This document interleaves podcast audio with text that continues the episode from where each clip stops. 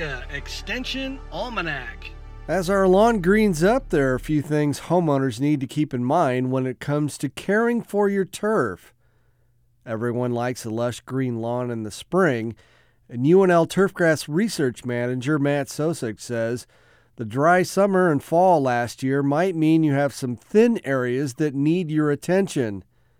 He talks about overseeding, watering, pre emergence to keep the weeds down, and when you should start mowing. All right, so there may be some questions uh, coming into our lawns this new year. Uh, last fall we had a pretty dry, uh, we had a dry summer and fall, but we did have some decent moisture going through the winter. So there might be some areas in your lawn where it's thin. Uh, in the in the fall of last year or the summer, if you did not have irrigation system, and let's say your lawn went totally dormant and it's bluegrass, most likely that lawn is going to be okay. But if you had a tall fescue lawn and it went completely dormant, odds are that grass is not going to be coming back.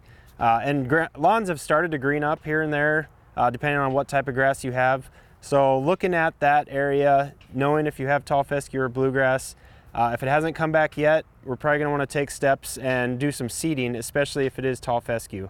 Uh, a lot of people know that tall fescue is a good water-saving grass, and it is.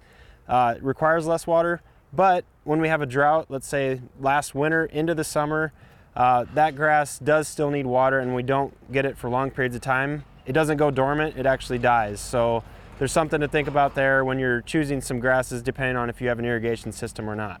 Uh, so when we come into the spring and we have a thin area, we want to be careful when we're putting pre-emergence down. If we're going to seed into that area, there are some other products. Uh, Scotts makes one that has mesotrione in it, and that would be a good one for the areas that we're seeding.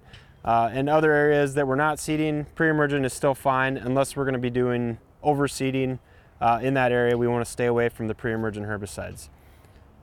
Also with spring, people get anxious to get outside and you know get start mowing or start watering.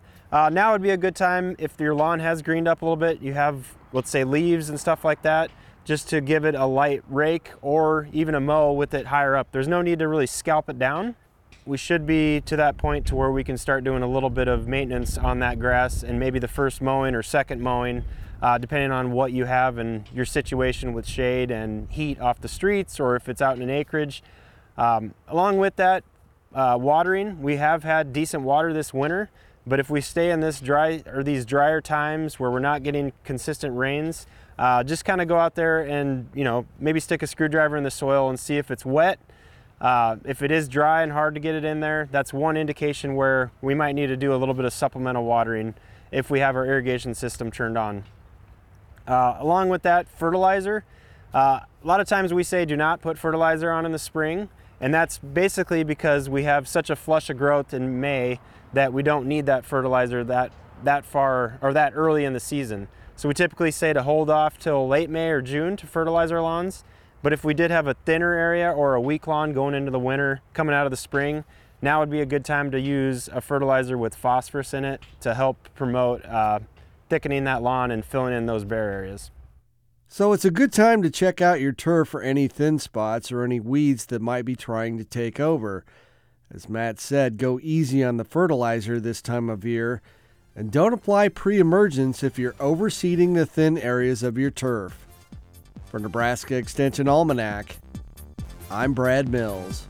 Nebraska Extension Almanac is a production of IANR Media and Nebraska Extension. For more information on how your university is serving Nebraskans, go to extension.unl.edu.